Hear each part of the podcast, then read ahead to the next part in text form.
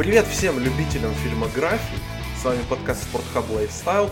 Мы сегодня разбираем вновь мужчину-режиссера, потому что по традиции этой рубрики мы говорим только о женщинах, актерах и мужчинах-режиссерах. Меня зовут Максим Шадов, я ведущий этого подкаста. Мы сегодня разбираем фильмографию Александра Пейна, одного из моих любимых режиссеров, которого я люблю вот уже 7-8 лет, по сути, с тех пор, как я начал интересоваться кино, а помогать мне разбираться в том вообще, почему я люблю Александра Пейна, будет мой постоянный, вообще мой постоянный Джим Тейлор моего Александра Пейна, это Олег Ковалев, привет, Олег. Привет, кстати, женщины-актеры называются актрисами. И... Но и, и да, сейчас да. новый тренд называть их актерами, а не, а, типа, не использовать слово актриса, что типа сексизм. Ага. Вот. Поэтому, ну, в общем, знаешь, надо, да. чтобы нас не отменили. Можно Нет, говорить актрисы. Не отменят. Хорошо. Да, давай-ка я тебе сходу вопрос задам. Ну, вот. давай. Короче, а, Тильду, наш предыдущий подкаст, я тебе предложил, верно? Ну, получается, что так. Да, и у меня на то были причины. Причина простая, я люблю Тильду. А ты нам предложил Пейна, Александра Пейна. Видимо, у тебя тоже есть какая-то причина, но, наверное, посложнее, чем ты любишь Александра Пейна.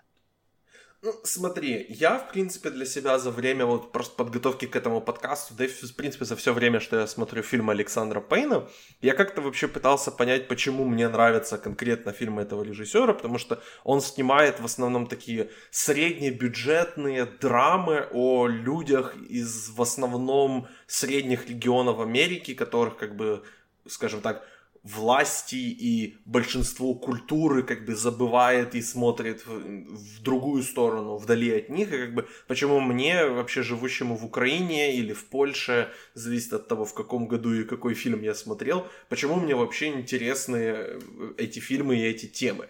Ну, я для себя как-то вот открыл, что Пейн снимает, то есть я нашел какую-то такую вот его тему, которая у него проходит через все фильмы. Он снимает достаточно веселые фильмы о несчастных людях. И такое ощущение, что, возможно, какую-то часть моей жизни у меня просто складывалось ощущение, что вот типа как моя жизнь это как будто вот я такой несчастный человек внутри веселых достаточно событий, которые происходят со мной или вокруг меня, и, возможно, именно в этом я находил для себя какое-то э, вот какое-то такое соотношение и мог сопереживать, посочувствовать героям и самому режиссеру, но, с другой стороны, тоже у меня вообще любовь, по сути, к кино началась с просмотра фильма Александра Пейна, потому что фильм «Небраска», который я посмотрел в 2013 году в кинотеатре, это я впервые посмотрел фильм в оригинале с субтитрами в кино. Ну, это, конечно, пор... лишение девственности. Ну, получается, что так. И учитывая, что это делал со мной Брюс Дерн, то, ну, нормально, ничего, сойдет. У многих и похуже бывало, скажем так. Но для меня это действительно стало какой-то такой отправной точкой, потому что, да, я кино интересовался, кино любил, я так уже более-менее посматривал там и на Оскар, и вот эти все моменты, то есть я как-то более интересовался и фильмами в целом, и как они там делаются внутри, и что вообще происходит при создании фильмов, и почему фильмы интереснее, чем просто какое-то там развлечение, которое, ну, то есть как его смотрят большинство, на, на это смотрят большинство людей, просто как какое-то развлечение вечером или способ провести время с друзьями. Поэтому для меня Пейн это действительно важный режиссер в становлении моем как вот любителя кино и даже киноподкастера. Поэтому для меня он безумно важен. Вот, как-то так. Ты, по сути, ни одного фильма Пейна вот до того, как я тебе предложил делать этот подкаст, не смотрел. Mm-hmm. Как ты подходил, какие у тебя были ожидания перед просмотром первого фильма? И вот не то чтобы забегая наперед, но в принципе, какие вот у тебя сейчас остались впечатления после просмотра? Статистика показала, когда я закончил всю эту фильмографию, что он для меня на одном уровне с Уэсом Андерсоном по оценкам. То есть, что у того 6 фильмов посмотрел, что у другого, и оба где-то там на, в районе 7.5. Между хорошо и отлично, так скажем. А подходила я к нему с э, прекрасным пониманием, что это больше такой режиссер-сценарист, дефис, который, ну, собственно, сконцентрирован на сценариях в своих, в своих работах и, как следствие, более зависимый, наверное, от мастерства актеров, опять же, в своих фильмах. Что для тебя, наверное, большой плюс, потому что ты огромный любитель поговорить о кино плане актерском, в отличие от меня, который актеров не любит. И поэтому здесь нам, конечно, будет что обсуждать. Мы будем обсуждать и Пола Джамати офигенного, и Джорджа Клуни, и Брюса Дерна, и всех э, тому подобных других актеров, которые у Пейна, собственно, сыграли. А с каким, э, кроме этого, я подходил к, к Пейну предубеждением, что ли, или пони- каким-то другим пониманием, не могу сказать, потому что э, я примерно представлял, о чем будет его кино, что оно будет такое локальное, местечковое, э, и что оно, скорее всего, не поменяется ближе к своим, своему самому э, нынешнему финалу, то есть к фильму «Короче», который все э, очень так неле- нелестно при- приняли, ни критики, ни зрители. Но у меня вот уже, когда я дошел до Небра... до Небраски, понял, что вот его даже крупнобюджетный, э, 75-миллионный э, sci-fi, он не будет чем-то таким из ряда вон выходящим. И я в целом ждал от него одного и того же из одного фильма в другой. И ни капли не разочаровался. Но вот я тебе это спрашивал, мне кажется, несколько раз по ходу твоего прохождения через все вот этот, э, весь этот experience.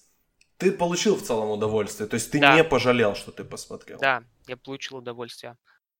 Не пожалел, что посмотрел. Ну Хороший и ответ. хорошо. Да. Давай, э, на этом можем и закончить, но не будем. Давай перейдем все-таки уже более детально к самому Пейну и к его фильмам. Мы, э, вот я прежде чем вообще мы перейдем к обсуждению первого его фильма, Мы не смотрели сказать, что- «Гражданку Рут» вообще. Да, во-первых, да, Очень что мы не было. посмотрели «Гражданку Рут», потому что, как я уже вот сказал в прошлом подкасте, такое делая превью этого подкаста, мы не нашли ее как бы в нормальном качестве, мы не нашли ее с русскими субтитрами, поэтому студия, которая владеет правами, по-моему, это Paramount, э, выпустите, пожалуйста, Blu-ray, и мы посмотрим. А до тех пор э, вот мы будем обсуждать все фильмы Пейна, кроме самого первого. Ну и потому что все-таки его влиятельная какая-то карьера начинается с его второго фильма. Но прежде чем мы даже перейдем к нему, просто вот упомяну, что в ходе какого-то вот ресерча интересной информации э, сайт Metacritic составил в 2017 году, что важно, до выхода фильма «Короче», список э, лучших режиссеров 21 века на тот момент, и Пейн в нем занял второе место. Ну там, наверное, только- не такая, не такая была формулировка, чтобы опять не было вот этих вот громких списков лучших. Там, по-моему, насколько я помню, была формулировка это самые чистые фильмографии или что-то типа такого. Не-не-не, именно так, так и написано. 25 лучших режиссеров 21 века на данный момент. М, Вот. Ну, вроде во вступлении было что-то похожее на то, что я сказал. Ну, неважно. Вполне может быть, но, э, но вот такой такой список, такой его заголовок и туда. Пейн на втором месте, на первом здесь Куарон, из интересных тут тоже на третьем месте э, братья Дардены, на четвертом Хаяо Миядзаки и на пятом Джафар Панахи. То есть, как бы список, скажем так, разнообразный. В нем, в принципе, тут из 25 там американцев всего, по 3 или 4 максимум. То есть он как раз больше, больше все-таки, ну, разносторонний, скажем так. Поэтому не будем больше затягивать. Давай уже перейдем к первому фильму. Мгм. И это фильм «Выборы» или «Выскочка». То есть почему-то он у нас называется «Выскочка» на русском. Э, В оригинале это «Election». Это 99 год. Мэтью Бродерик, Риз Уизерспун. И это, по сути, заход на сцену. Вот Риз, заход в, в большое кино Александра Пейна. Мгм. И такое, как бы, что ли, возвращение в школьный сеттинг от Мэтью Бродерика, у которого есть другой, просто культовый школьный фильм, по-моему, 86 года, под названием такой маленький фильм, возможно, вы слышали, называется «Выходной день Ферриса Бьюлера». И там Феррис, э, Ферриса как раз играл Бродерик, и Бродерик там играл такого вот оторву школьника, который, э, которому главное бы потусить. А здесь он играет такого несчастного учителя, который ненавидит одну свою студентку, которая вся такая правильная и и вот она хочет стать школьным президентом, потому что в Америке это почему-то кому-то интересно, кто там школьный президент, и это имеет значение на самом деле в твоем резюме, в твоем каком-то досье, скажем так, эта должность, поэтому для нее, как, по-моему, она по фильму хочет там какой-то каким-то политиком стать или что-то типа такого, и это важно для нее, поэтому она вот вся такая правильная, делает все, что надо, чтобы стать, идет на эти выборы, и вот, собственно, фильм о том, как этот преподаватель смотрит на нее, смотрит на вообще на школьную жизнь и как он понимает, что его жизнь не такая интересная, и она просто рушится у него на глазах. Мне этот фильм понравился. Это, скажем так, не мой любимый фильм Пейна, но он очень такой сильный. Он ставит, э, опять же, ты, ты об этом, может, не очень любишь говорить, но здесь он очень интересно использует действительно своих актеров. Он ставит Бродерика, по сути, сделая ну, зеркальную роль его самой культовой известной роли. Он использует э, дебютант, ну не дебютантку, но молодую Риз Уизерспун до ее как бы взрыва. У нее там блондинка в законе выйдет через год или два. То есть это будет ее прям большой-большой прорыв. Но это ее такой выход на сцену, по сути. И вот этому фильму в прошлом году исполнилось 20 лет. И он вспоминается действительно многими как один из лучших фильмов 99 -го года, при том, что 99 год был достаточно сильным годом в кино. Mm-hmm. И вполне возможно, что э, ну, не, было, не было бы этого фильма, не было бы вообще карьеры у Пейна. Поэтому для меня это безумно важный фильм. Э, и я уверен, что и для самого Пейна тоже. То есть mm-hmm. он и... В прокате он, кстати, провалился. Но он э, сохранил все-таки культовый статус. Что ты можешь сказать? Потому что я его посмотрел где-то месяц назад, и может он у меня уже даже чуть-чуть подзабылся. Но Пейн свою первую, кстати, номинацию на Оскар получил тоже за этот фильм, за лучше адаптированный сценарий. Вместе как раз с Джимом Тейлором. Да, с, с его постоянным э, спутником и со сценаристом Джимом Тейлором, с которым он не писал разве что один сценарий из всех последующих. А, что я могу сказать по «Выскочке»? Ну, «Выскочка» в плане сценария это очень плотно написанный фильм.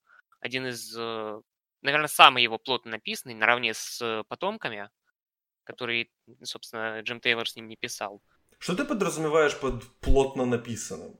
Плотно написанный, э, то, что, скажем так, тезис э, мой будет из фильма в фильм его практически не меняться, так же, как и не меняется его Пейна, собственно, подход к фильмам.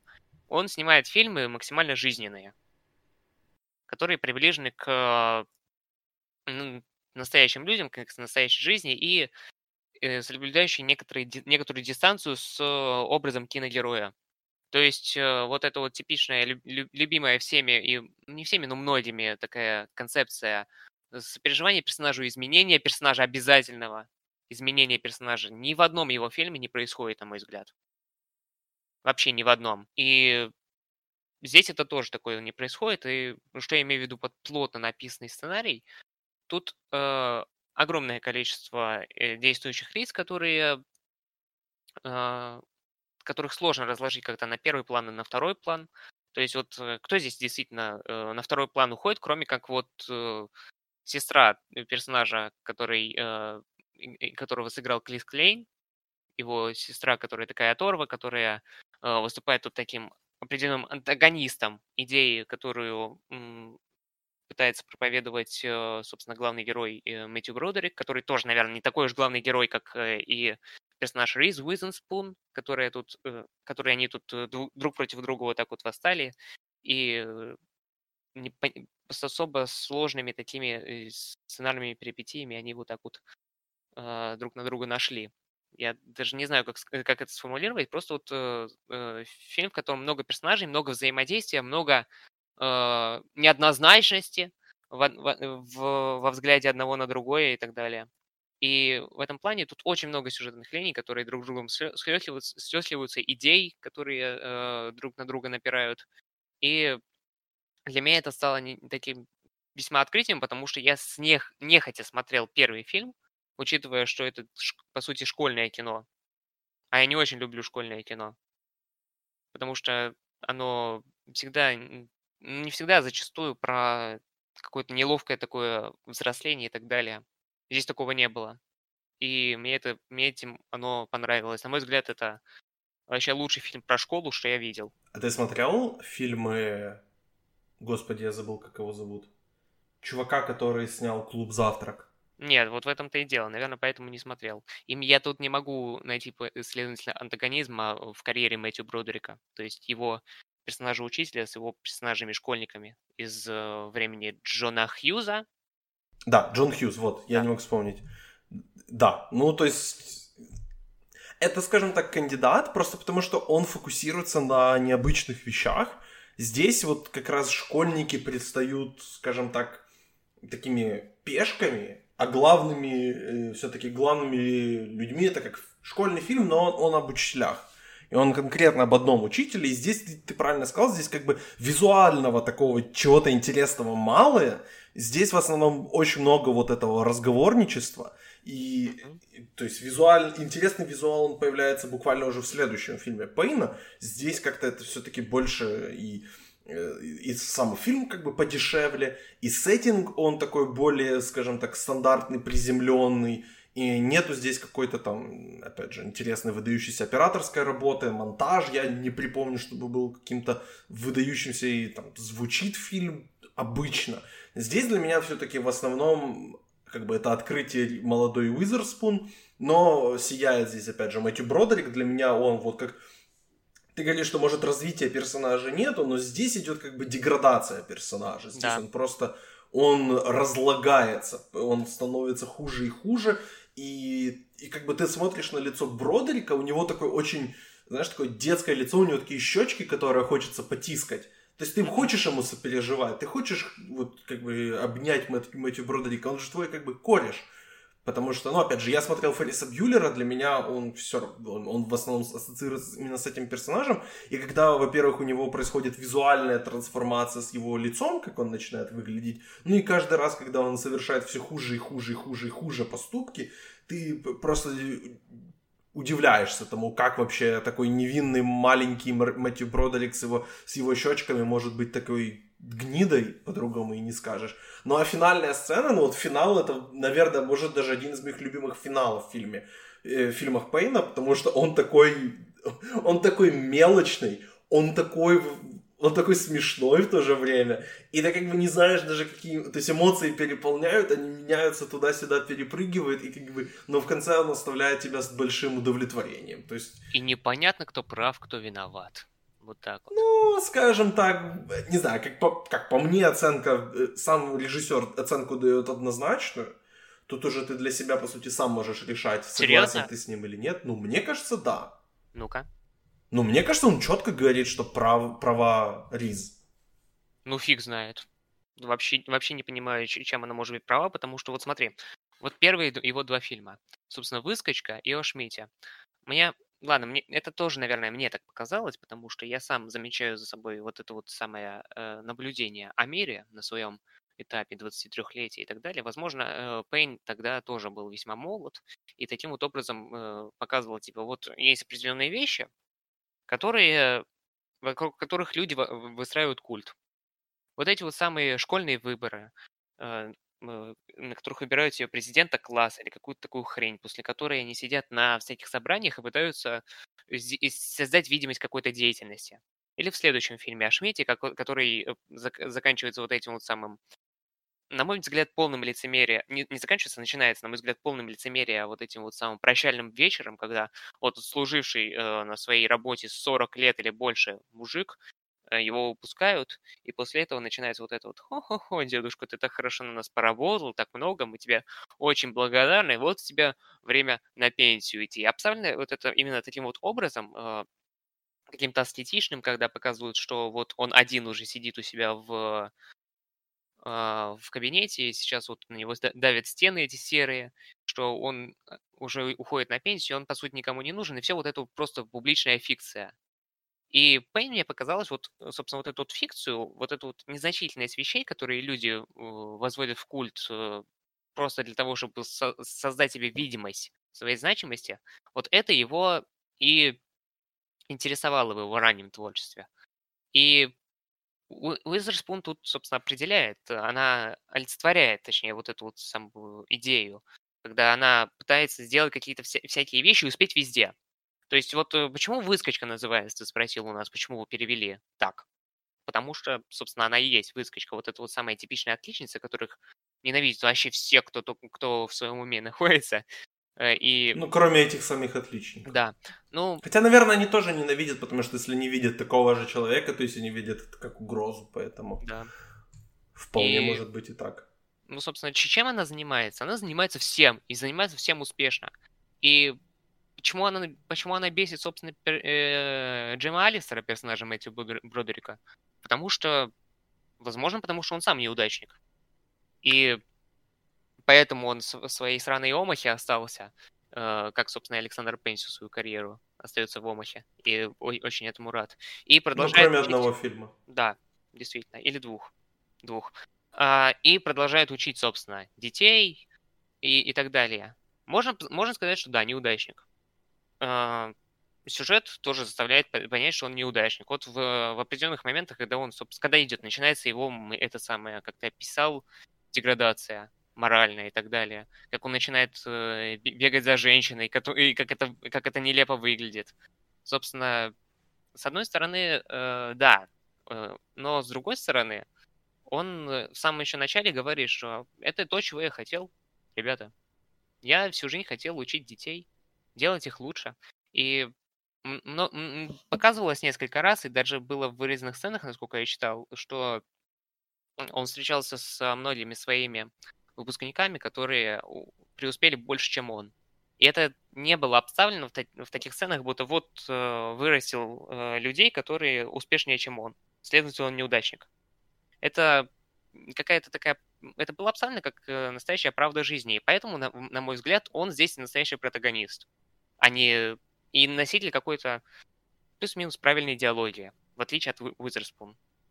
Ну, ты говоришь об обратном, и это только подтверждает тот факт, что ничего в, этом, э, в этой фильмографии Александра Пейна однозначного нет. И все это приближено к реальной жизни. У всех своя правда. Интересный взгляд, я об этом как-то не думал, я с тобой соглашаюсь, потому что я как-то действительно не думал о таком, о том, о том, что можно и так посмотреть на этот фильм. Ну да, э, можно что еще по нему добавить, что этот фильм действительно, мне кажется, стоит смотреть, просто потому что это немножечко более современный, скажем так, взгляд на школьную жизнь, школьные фильмы, потому что, да, в 90-е была плеяда э, таких фильмов в старшей школе, но они такие были не от культовых, типа, под кайфом и в смятении, до не очень хороших. И да, время Джона Хьюза, который более мечтательно снимал школьной жизни, снимал это под разным углом, то есть это может быть как, как неприемлемо сейчас, например, в фильме «16 свечей», так и более романтизировано, как в том же Феррис Бьюлере, но э, выскочка действительно показывает более реальную школу, наверное, даже ту, что ближе нам там, в России, в Украине, потому что я думаю, что у нас такие учителя есть, в основном они, конечно, у нас еще больше ненавидят своих студентов, чем, чем персонаж Бродерика. И у нас есть однозначно такие ученики, и можно посмотреть и сказать, м жиза. И поэтому хотя бы уже ради этого, то есть на самом базовом уровне уже стоит посмотреть этот фильм. Но еще тоже в нем вот это вот противопоставление студента и учителя. И мне интересно будет, если там через лет 10-15 пересмотреть этот фильм, когда у меня самого уже будет больше представления. То есть мне будет там те же 39 лет, которые были Пейну, когда он снял этот фильм и посмотреть просто на то, как я сейчас вижу этот фильм, как я сейчас вижу этих героев, и, и вообще, что мне нравится, что нет, как у меня, возможно, изменился способ просмотра этого фильма. Mm-hmm. Вот, поэтому это действительно один из тех таких временных капсул, которые стоит посмотреть в молодости и в более зрелом возрасте, может даже потом уже и в старости.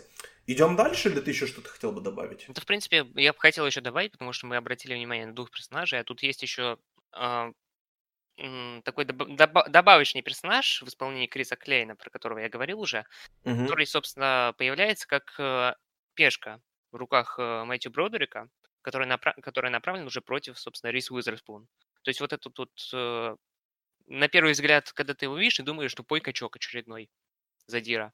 А это, оказывается, добрей... добрейший души парень, который вообще единственный, наверное, положительный персонаж на весь фильм, Пол Мецлер, который ну, правда, он беспокоится за свою сестру, которая там э, зависимая от каких-то вещей и вообще находится на грани нервного срыва и против, э, выступает против всей системы, такая анархистка. И вот это, кстати, его, арка его сестры, которая вроде бы как э, обозначена сценарно как один из четырех главных героев.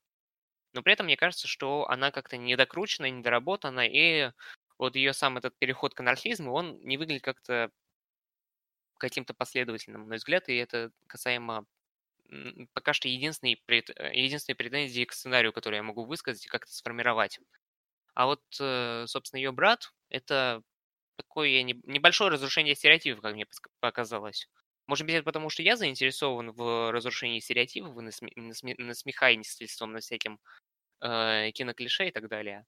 Но мне показалось, что вот э, сделать из типично выглядящего как тупой качок персонажа по сути, единственного положительного героя всей истории, Это весьма интересный ход со стороны Пейна.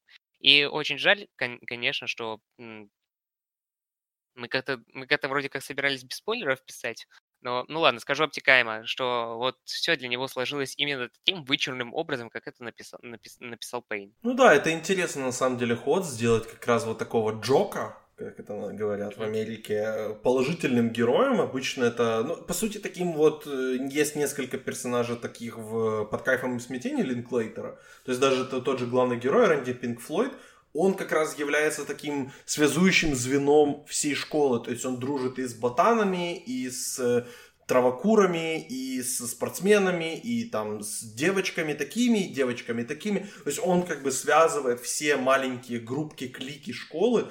И по сути, мне кажется, таким и пытались сделать э, вот этого персонажа, э, которого исполняет Господи, как его, как ты сказал, зовут? Клис, Клис Кляйн, да. Uh-huh. Uh, вот мне кажется, его пытались таким сделать, и я думаю, что вполне возможно, что это получилось. Uh, работает он эффективно, он не раздражает, он достаточно такой... Вот в фильме о Шмидте назвали персонажа Дел, э, этот герой Джека Николса называет Дел, Делмата Мал, Мал, Малруни, господи, я не могу выговорить это имя. Он называет его героя простофилей, но он это говорит в таком негативном смысле. Здесь, мне кажется, это как раз более положительном. То есть он такой прост, простоватый, дурачковатый. Э, если я правильно помню, да, то есть это Омаха, то есть там как бы это, это штат таких людей. Там как бы все такие достаточно простые, несложные не, не люди, назовем mm-hmm. их так. Поэтому он бы там ужился вполне нормально и в старости бы был, наверное, как один из героев фильма «Небраска». Э, mm-hmm. такой более, ну, скажем, такой такой из, из тех, кого как раз герой Брюса Дерна встречает по ходу фильма, а не, а не одним из главных персонажей. Но вот, э, да, мне показалось, что это тоже э, интересный вообще ход. И я думаю, что такие люди есть, но сфокусироваться и сделать его одним из главных героев и чуть ли не единственным положительным героем, это действительно, как ты правильно сказал, разрушение клише. Давай идти дальше. Давай.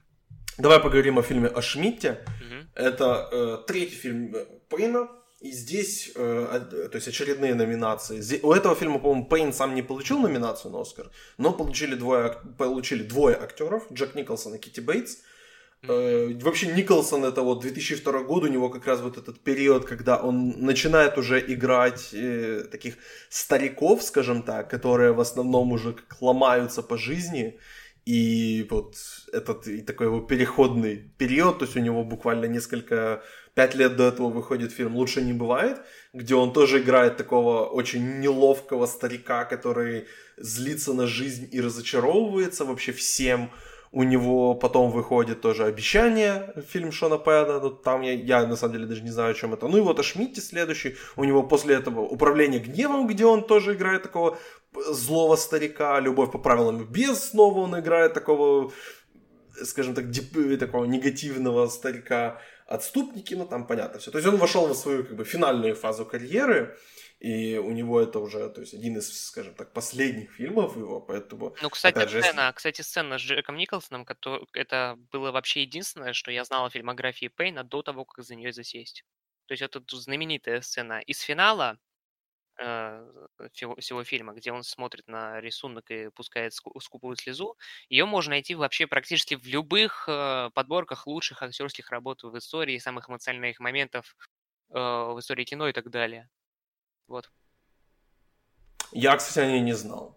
Не знаю, я как-то, может, таких подборок смотрю мало, но меня, да, сцена это поразила. Ну и сам фильм, не знаю, я как-то ты вообще посреди просмотра, когда вот у тебя первый раз спросил, что как, как вообще тебе идет просмотр, ты сказал, ну, наверное, пока Шмидти это мой любимый. Ты Но там, по-моему, второй. вот дошел до на обочине. А, вот. на обочине, То есть да. ты еще не, не, не дошел вот до потомков, и, и ты тогда вот сказал, да, а Шмидти мне пока понравился больше всего. Да. Вот э, почему так? Ну, он выглядит как-то структурно более а, правильным и он выглядит структурно правильным настолько же, насколько выскочка. При учете, что у меня к выскочке была одна претензия к четвертой героине, которую я высказал. А к Шмидту пока что я не могу придумать никаких претензий. И это получается вот таким вот э, очень хорошим фильмом. Что я могу сказать? Ну, у меня есть, у меня, у меня есть на самом деле претензия, я могу, ну это такая очень поверхностная претензия. Я считаю, что просто как Ну, фильм, давай. который немножко, по сути, заявляет себя как роуд-муви, мне кажется, он слишком долго выходит на дорогу. То есть вот этот первый, первый час, он, мне кажется, его можно было бы как-то подсократить и уложить в первые там 30 минут, скажем. Фильм, потом который будет. заявляет себя как роуд-муви. М, Ну, знаешь, по жанру-то это... Ну, по- ну, если, допустим, ты, ты, ты читаешь описание, ты смотришь трейлер, ты думаешь, что вот это фильм о том, как э, Джек Николсон, его герой, вот Макс, он выходит Макс, на Макс, пенсию. я буду этой идее антаг- антагонизировать, противопоставляться, когда, э, собственно, мы будем обсуждать короче. Поэтому я не думаю, что фильмы нужно как-то нужно как-то оценивать по трейлерам. Ну, серьезно. Абсолютно нет, ну я трейлер не смотрел, я просто как бы понимал, ну то есть описание, что вот он выходит на пенсию, его дочь э, выходит замуж, он едет сорвать свадьбу. То есть это то, что я знал, и он как-то долго, ну много времени тратит на это все. Возможно, это так, и, э, это так и нужно, чтобы было, то есть чтобы ты немного, немного больше провел времени в жизни Уоррена Шмидта, чтобы ты да. понял, насколько он все-таки вот старый, никому не нужный, э, забытый богом человек, то есть то, что вот он говорит э, ближе к э, финалу фильма, в, одной из кульминационных сцен, он говорит, что вот я проживу, я умру, не знаю, сколько мне осталось жить, но вот я умру, и все люди, которые меня помнят, умрут, и что я вообще сделал в своей жизни, кому я помог, на кого я повлиял, что вообще я такого полезного привнес сюда. Мгм. И э, вообще мне интересно, что фильм на английском называется About Schmidt, на русском он называется о Шмидте, а на польском он просто называется Шмидт. Вот э, мне интересно, зачем вообще это слово about, потому что сама вот эта фамилия, она такая вызывает уже определенные, не знаю, коннотации у меня. э, ну, Да-да-да, сло- слоган Или- этого фильма э, «Schmidt happens».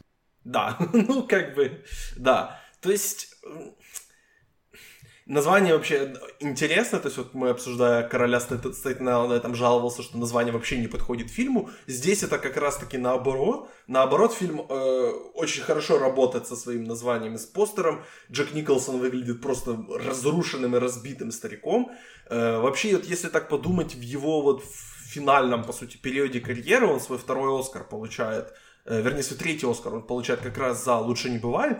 Но мне кажется, что я «Лучше не бывает» тоже там буквально пару месяцев назад посмотрел, в этом году точно. Э, И мне кажется, что этот, это именно его работа сильнее. Да, там фильм лучше, но здесь именно его работа сильнее. И мне, конечно, хотелось бы, чтобы он здесь выиграл. Я вот даже ради интереса сейчас посмотрю, кто был против него в тот год. А ты пока вот пог- поговори, скажи еще что-нибудь про, про этот фильм. А, так, что я выписывал? У меня есть блокнотик, в который я выписывал идеи. Тут написано о Шмидте двоеточие. Фильм о собственной значимости, я об этом сказал, собственно, а, про вот эти вот культы и так далее. Вы уже наслушались, дорогие, дорогие слушатели. И взгляде на жизнь. О взгляде на жизнь, скорее, о точке, о точке зрения, перспективы и вот этой вот самой истории, которую ты, телеге, которую ты двигал в начале Пейна, про в начале этого, собственно, подкаста, про то, что Пейн, он снимает э, фильмы про несчастных людей, э, смешные фильмы про несчастных людей. Я бы это сформулировал немножко так, но ты, наверное, уже нашел вот эту вот информацию по Оскару, да? Да, да, да. Э, Значит, выиграл в тот год Эдрин Броуди за пианиста. Номинированы были также Дэниел Де из банды Нью-Йорка, Майкл Кейн «Тихий американец», вот это я не знаю, что это, и Николас Кейдж за адаптацию. Ну, не было у него шансов. Ну да, если, я думаю, что он, возможно, даже шел там четвертым-пятым здесь в гонке, поэтому, Мгм. поэтому да. Ну, суть в чем, Э, кстати, одним из вручающих был Шон Коннери, это смешно. Э, ну, фи- фильм, фильм-то интересный. Тем, что там вот даже Кити Бейтс, которая здесь одна, э, чуть ли не там вторая вот в колшите, как говорится, она появляется в фильме-то, блин, ближе, уже во втором часу. И что она там делает, как только появляется? Она вообще просто бомба. Это мне она супер понравилась в этом фильме. Чуть ли не один из моих любимых перформансов ее, но я не смотрел Мизери, поэтому что я вообще знаю про перформансы Кити Бейтс? Ну да. Ну, да.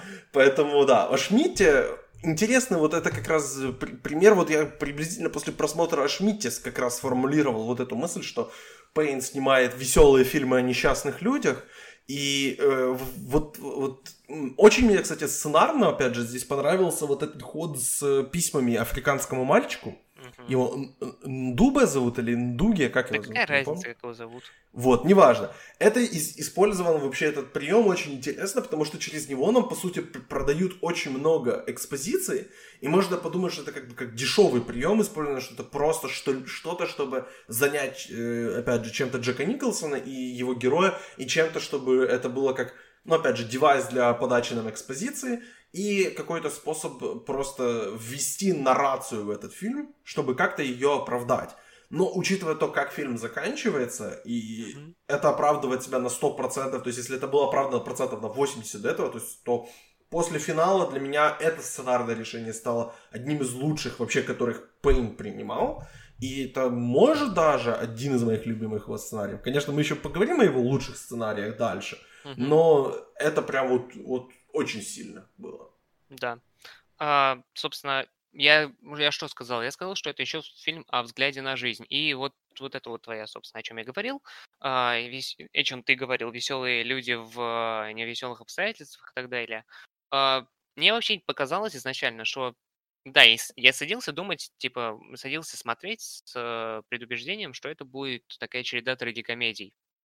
Но в итоге я не могу сказать, что это не трагедия, не комедия, вот эти вот его фильмы. То есть, ну, они именно в таком, э, такой интересной пропорции смешаны, все вот эти вот сцены, все вот эти вот контрасты и так далее, что я сейчас вспоминаю старый мем такой, который говорит, есть, есть два типа людей, и там скриншот из э, какого-то видео запуска шаттла.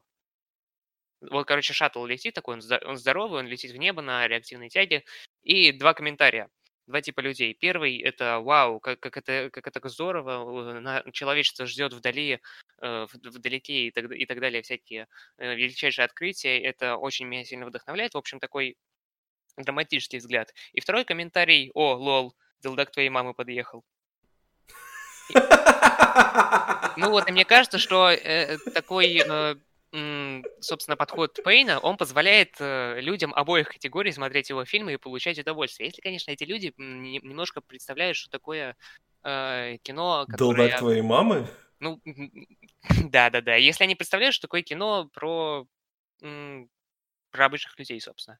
Не про героев, как я уже сказал. Потому что, несмотря на такой э, эмоциональный финал, этот финал не становится для Шмидта какой-то какой точкой откровения или точкой слома характера, после которого он уже начнет жить по-другому. Чего, собственно, люди, смотря кино, по большей части ожидают, что если персонажи сменились, как-то изменились в лучшую сторону и стали жить лучше, стали лучше, чем были до этого, то, наверное, и ты можешь. Мне, мне, я, честно, не очень верю в то, что такое возможно. Ну, мне кажется просто, что вот, таки, вот этот момент в большинстве таких более, скажем так, потребительских фильмов, этот момент находится не в финале, а он находится где-то, ну, либо за полчаса до конца, либо за час даже до конца фильма, чтобы вот, вот этой вот точка слома, и после этого он начинает становиться хорошим персонажем. Здесь как бы точка слома происходит, и персонаж перестает существовать. То есть, да, там можно фантазировать, можно думать, но это как бы, опять же, оставим для людей, которые любят этих, этим заниматься. В реальности же персонаж перестает существовать, потому что фильм заканчивается. Да. И, и это, это, это уникально, потому что, опять же, мы вот привыкли, что есть, э, то есть персонаж начинает в одном месте, у него есть arc, он заканчивает там в каком-то другом месте. Здесь Уоррен Шмидт, да, у него происходит, как бы, он начинает в одном месте, у него происходит трагедия, но он не становится другим, он как бы еще более как бы даблдаунит в то, каким он был до этого, а когда наступает время поменяться, фильм и заканчивается. Фильм не дает нам вот этот вот удовольствие от его перемены, и он не дает нам насладиться. Он просто показывает нам историю, опять же, пересечного человека, потому что, ну, действительно, то, что Пейн сам родом из Небраски, это делает его э, чуть ли не вот самым таким главным знатоком вот таких самых обычных рандомных людей. И это делает его интереснее. Потому что если бы он был каким-то там чуваком из Нью-Йорка или чуваком из Лос-Анджелеса, который снимает о там людях из Монтаны, ну это было бы как взгляд сверху. А то, что Пейн это может делать и снимать это как о своих друзьях, по сути, как о людях, которых он видел сквозь всю свою жизнь, это делает его истории более честными. То есть, как бы снимать о, о реальных людях, я думаю, что может попытаться каждый, но вот снять э, как бы более аутентично, это нужно быть кем-то, кто видел этих людей сквозь всю свою жизнь. Но я думаю, что люди везде одинаковые, что в Омате, что в Нью-Йорке, это просто э, такой вот подход. Но ладно, вот э, все-таки хочу вернуться к вот этой вот фигне по, по поводу взгляда на жизнь, э, к тон, тонкой грани между комедией, трагедией и так далее. Вот сама точка слома, про которую мы говорили, она могла произойти раньше. И она, казалось бы, даже произошла. Ладно, просто вот, дорогие слушатели, вы же все прекрасно смотрели этот э, фильм, и мы сейчас, я сейчас вот спойлеров накину вообще всех, которые, все, которые возможно. Если нет, то просто посмотрите, а потом возвращайтесь. Окей? Окей, заметано. А, конкретные примеры. Вот я этот фильм с другом смотрел, своим лучшим. А, у, него такой более такой веселый взгляд на вещи, он постоянно мемы придумывает и так далее. А я все-таки сижу и созерцаю, вау. И вот момент, когда Шмидт находит свою жену мертвой, э, мой друг смеется. Просто прыснул такой и, и сидит. И, а, я, а я сидел и думал, ну, блин. к этому, конечно, сценарий вел. Да. Я, я этого ожидал. Это не, не, немножко кольнуло. Как же ты дальше будешь жить? И это, это первый пример. И вот, собственно, что происходит вообще весь фильм дальше? Нам показывают персонажей, которые, э, к которым Шмидт относится, ну, с определенным э, подозрением или не подозрением, но так как он сам несчастный, несчастный человек, он относится к ним тоже критически, грубо говоря. Грубо говоря, там и вот этот вот самый э, недотепа, который э, собирается на его, на его дочери жениться, его дочь, которую он манипулирует, Шмидт, разными, разными способами.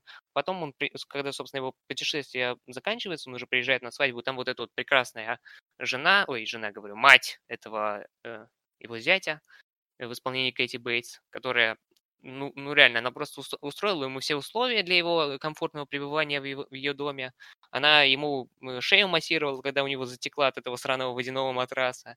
И, ну, правда, прекраснейшая женщина с точки зрения, э, с определенной точки зрения, которая, ну, при этом еще мужа своего э, всячески, э, как это называется, пилит. Ненавидит она да. его. А, а муж, а муж он, он, он этот самый, он э, харизматик, он э, говорит правильные вещи за столом, постоянно пытается к чему-то довести, как-то помочь, собственно, жене бывшей и так далее. И там, и, собственно, вот эта вот точка слома, которая выглядит как точка слова, но на деле их не является, вот это вот момент, когда Шмидт уже на, э, собирается э, сорвать, казалось бы, вот эту свадьбу и сказать всю правду, которая, собственно, которую он наблюдал последние вот несколько, несколько дней. Uh, и, и мы ждем, что он выльет говно на всех вот этих вот людей, которые, собственно, срутся друг с другом. Какие-то они такие в, чем- в чем-то не, в чем-то порочные, в чем-то неправильные, в чем-то неправы. Недотепы, одним словом, вообще все. Тот вообще дебил сидит с открытым ртом. И кажется, что вот Шмидт сейчас вот все это выльет, потому что он сказал, сейчас я скажу то, что на самом деле собирался сказать, паузу такую делает. Повисла пауза. И после этого он говорит правду.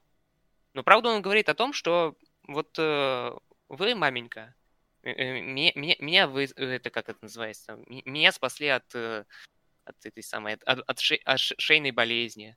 Вы, вы, вы меня выкармливали, спасибо вам за это. Вы прекрасную стряпню готовите. Э, ты, эм, дорогой зятек, ты помогал моей дочери, когда у нее мать умерла, поддерживал нас всячески и так далее. То есть он, по сути, говорит тоже правильные вещи, но не те, которые ты ожидаешь. Ты не ожидаешь от него позитива. С, с такого своего рода такого позитива не ожидаешь. Но тем не менее он это говорит, а потом уже выясняется, когда он возвращается к себе домой, что это все было лицемерие. То есть э, вроде бы как персонаж поменялся, а потом выясняется, что нет. Он не имел в виду вот это. Но что означало то, что он э, все-таки решил э, сказать правду, которая не того, не того сорта правды, которая ему нравится? Вот это уже вопрос. Да, интересный вопрос. У меня к тебе есть один вопрос. Я думаю, что мы после этого можем идти дальше, потому что я думаю, что мы все уже сказали. Ты бы хотел, вот, во-первых, ну, ты хочу, хочу два вопроса. Ты бы хотел иметь у себя дома водяной матрас? Или если нет, то хотя бы одну ночь поспать на таком водяном матрасе? Я, б, я бы его подсунул своему злейшему врагу, сраный водяной матрас. Есть такая опция? Вполне возможно. У меня, я у меня хотя- нет злейшего я врага, хотел но я его придумаю и подсуну ему водяной матрас, сука.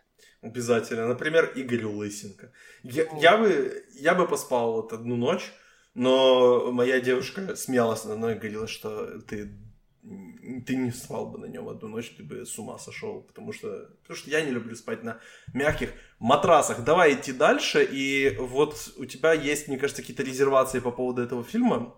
Э, у тебя есть какие-то, вот, скажем так, что-то тебя от него отталкивает, но это самый известный, наверное, фильм Пейна. На обочине. А мы не Это будем на- Парк юрского периода 3? Нет, не, не осветим? А он следующий? Но он, ну давай он хорошо. был до А, он- Шмидта. А, ну хорошо, скажи тогда пару слов про парк юрского периода 3, потому что ты его посмотрел внезапно. Мгм. И ты вообще смотрел вторую часть? Да, смотрел. А, Треть- окей. Третья получше. Ну, вторая... Третья она- лучше второй? Серьезно? Ну, на мой взгляд, да. То есть, не знаю, может быть, я как-то лой- лояльнее к ней подошел, потому что Ш- э, Шмидт, боже, потому что Пейн с Тейлором переписывали сценарий. Какой-то хрен, собственно, написал сценарий третьей части Юрс- парка юрского периода, а Пейн с э, Тейлором его переписывали. Все. И от них там ничего нет, кстати. То есть, может быть, есть как- какой-то вот такой подход к персонажам или что-то типа такого, когда ты смотришь и понимаешь, о, тут нет однозначно хороших и плохих и так далее. Но нет, этого мало. И все, что нужно сказать по поводу парка юрского периода 3 и его э, положения в фильмографии Александра Пейна, этот фильм вовсе не обязательно смотреть, даже если вы любите парк юрского периода, даже если вы любите Александра Пейна, лучше не тратить на это полтора часа. Это глупенький экшен. Очень глупенький по сравнению с первой частью. Все.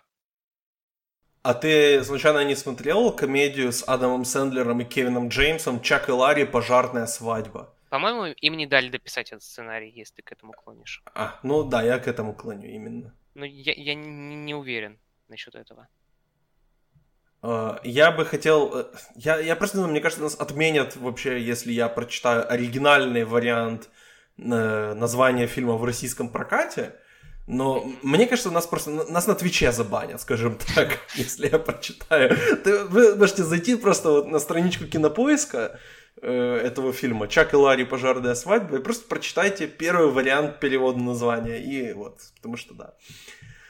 А, это, это очень странно. Давай идти дальше, давай на обочине все-таки обсудим. Э, Казалось бы, Александр Пейн не винишка тян, но он снял этот фильм про, про Пола Джиамати и э, Томаса Хидденчорча, которые едут бухать вино в Калифорнии. Э, Мне этот фильм...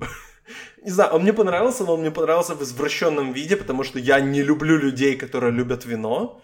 И, Я типа, тоже. Я люблю, я люблю вино, то есть как бы я к нему отношусь нормально, но как, как знаешь, как, я к нему отношусь как к пиву, как к сидру. То есть просто это, это алкоголь, окей. Но люди, которые находят искусство в вине, для меня это просто какие-то, э, скажем так, не мои люди.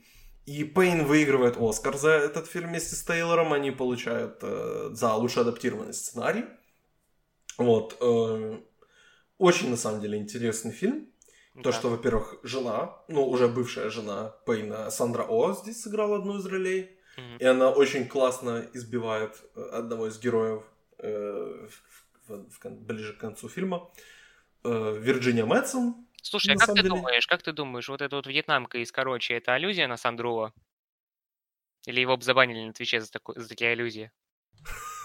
Слушай, ну там, по-моему... А, подожди, а в Ошмитте там же жену э, этого, новую жену или новую подругу Ларри, вот этого бывшего мужа Кэти Бейтс, ее же зовут Сандра, персонажа самого. Мгм. Ну, она такая она там- внешности. Да, но она, пом- я не помню, говорят, э, кто она там по национальности Она не нет. персонаж вообще в этом фильме. Она просто декорация, по-моему. Ну да, декорация. Ну, не, не знаю, скажем так, э, если Хонг Чао и играла какую-то аллюзию на Сандру О, э, я думаю, что если кто-то и обиделся, то дай им бог здоровья, потому что и Сандра О, и сейчас уже и Хонг Чао, да, Александр Пейн успешные люди, поэтому если кто-то там на кого-то затаил обиды, я надеюсь, что все, все, все прощено, не знаю, там, делалась ли аллюзия или нет, ну, Сандры О, скажем так, обе ноги на месте. Мгм. что я хотел бы сказать.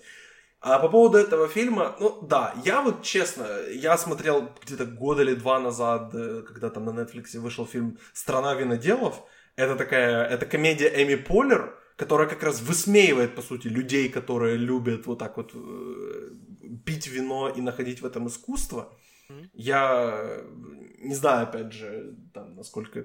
Фильм не очень хороший, но он так смеется, скажем так, с вот этих... Что в основном это как раз не люди типа Пола Джамати и Томас, и тем более не люди типа Томаса Хейден Чорча, которые этим занимаются, а это как раз вот эти вот женщины за 40, которым нечем, нечего делать, и они пытаются найти запах вот этот вина. Mm-hmm. Знаешь, когда я смотрю этот фильм, и мне э, Пол Джамати, его герой, объясняет на полном серьезе, как как вообще правильно пить вино, а потом я смотрю передачу «Орел и решка», и там то же самое, только там это делается как бы со стебом, то я не могу уже более, более серьезно воспринимать именно этот фильм. Ну смотри, Но... я тебе не могу сейчас ничего противопоставить тут, потому что я, в принципе, не слушал ничего о вине. Я слишком не пьющий для этого фильма оказался, и закономерно, что он оказался для меня самым неоткрытым во всей фильмографии. Но, с другой стороны, мне кажется, может быть, там и был Степ. Ну, правда, потому что почему, почему бы не быть Стебу там, где э, снимает человек, который снял короче? На, на, ну, на слушай, серьезе, я, думаю, я думаю как? Я думаю, что, возможно, он подходил к этому более серьезно, и в ходе съемок он понял, что это как бы такой фарс, и начал сдвигать это ближе как раз в сторону в сторону комедии, но просто опять же тоже, если взять вторую половину фильма, фильм перестает быть вообще о там винодельнях и поездках и буханию, то есть он именно, вернее, наоборот, он становится больше об алкоголизме, чем о дегустировании. Ага. Поэтому, возможно, Пейн, опять же, если Пейн сделал здесь главным, главным героем сценариста-неудачника, и учитывая, что свой писатель, первый фильм он снял в 38, не, не сценарист, а он кто там, новелист? Писатель, писатель, писатель. в общем, да. Учитывая, что он свой первый фильм, по сути, снял в 96 году, когда ему было 35, то, возможно, он какое-то время видел, и то есть он же еще в колледже, по-моему, написал сценарий или вариант сценария о Шмидте, и его сначала отвергали, но потом он все-таки снял этот фильм. И, возможно, он в Джамате заложил какую-то определенную версию себя. И, возможно, учитывая то, что он на одну из ролей берет свою э, жену, я не помню, вот они были в браке на тот момент или нет, но, э, возможно, он как-то проецировал собственную жизнь на вот это вот то, что он такой около голливудский человек, то есть его фильмы успешные, но не супер успешные, его фильмы там номинируются на какие-то награды, но не выигрывают. То есть он где-то вот туси, да, он, конечно, преуспел уже на момент выхода на обочине намного больше, чем герой Пола Джамати преуспел в жизни. Но я вижу здесь какую-то попытку самотерапии. И опять же, это считается его один из, это считается, наверное, его самым известным фильмом, может даже самым лучшим фильмом его считается. Uh-huh. Небраска, конечно, была более успешна в плане там тех номинаций, которые она собрала но все-таки на обочине у него было, ну, во-первых, там 16 лет уже на то, чтобы настояться, назовем это так. Поэтому, ну, вот как-то так. Я думаю, что фильм, фильм интересный, но он, он, мне кажется, немножко затянутый. А мы что-то сказали и... вообще общее про этот фильм? Или что-то просто а, от вина пошли и начали в какую-то, в какую-то пространство? Ну, винишка здесь это все-таки отправная точка, и когда все, знаешь, шутят это... Э, вообще, когда начинаются шутки о вине, они начинаются с винишка тян, а заканчиваются фильмом на обочине. То есть этот фильм стал таким даже мемом уже, когда говорят, именно, по крайней мере в Америке, когда пытаются высмеять вот этих людей, которые там прям с ума сходят по вину, они вспоминают именно этот фильм. Угу. Потому что его первый час сосредоточен как раз там на, вот, там, на том, чтобы показать виноградники, показать э, разные там вот эти винодельни, как пить правильно, в каком ресторане это надо делать, или в каком, э, не знаю, хлеву это надо делать, из каких бокалов надо пить, под каким солнечным светом это надо делать, какие есть разные виды вина, почему это вино круче, чем это вино. То есть, короче, этот фильм идет и очень, ну, по крайней мере, первый час, он очень серьезный, там комедии практически нету. Комедия начинается, не знаю, с голого Томаса Хидден Чорча, который вбегает в комнату Джамати, по-моему. Mm-hmm. Но учитывая, что этот фильм очень серьезно говорит о вине, а ну, то есть, зная даже карьеру Пейна, это выглядит как минимум странно. Я не могу не смеяться ни над тематикой фильма, ни даже над Пейном, который... Я не знаю, насколько он серьезно к этому подошел. Вот, вот в чем дело. И мне кажется, от этого как бы фильм ломается или становится лучше, если... Э, смотря как воспринимать то, что... Как, как сам, сам режиссер относится к вину. Но вот я сейчас вижу, что в интересных фактах на кинопоиске, я не знаю, насколько они, опять же, правдивы, что Пейн самостоятельно выбирал список вин для картины. Угу. Ну, наверняка. Вот, поэтому, поэтому, как бы, если, если человек настолько, как бы, обознан в плане вина, что может, э, что может э, выбрать, составить винную карту для фильма, а не нанять какого-то эксперта или сомелье, то, наверное, он относится к этому серьезно, раз, ну, посчитал, что это будет интересным сделать основной отправной точкой фильма вообще. Хотя фильм абсолютно не о вине, опять же, но, но учитывая, что это его основная тематика и то, что, за что он наиболее известен, я думаю, что начинать о нем говорить нужно как раз именно с этого. Хорошо. Вот мы начали. И мне кажется, вот мы закончили, на самом деле. Потому что мне, на самом деле, больше добавить нечего. Мне даже, мне, в принципе, добавить особо нечего, потому что этот фильм, он как-то оказался на, в центре его самой фильмографии, когда э, все оригинальное, что можно было сказать, оно заложено в предыдущих фильмах. А все самое вкусное, на мой субъективный взгляд, и, наверное, не только на мой субъективный взгляд, и, в принципе, потому что фильмы уже более современные стали, более адаптированные для нашего взгляда современного.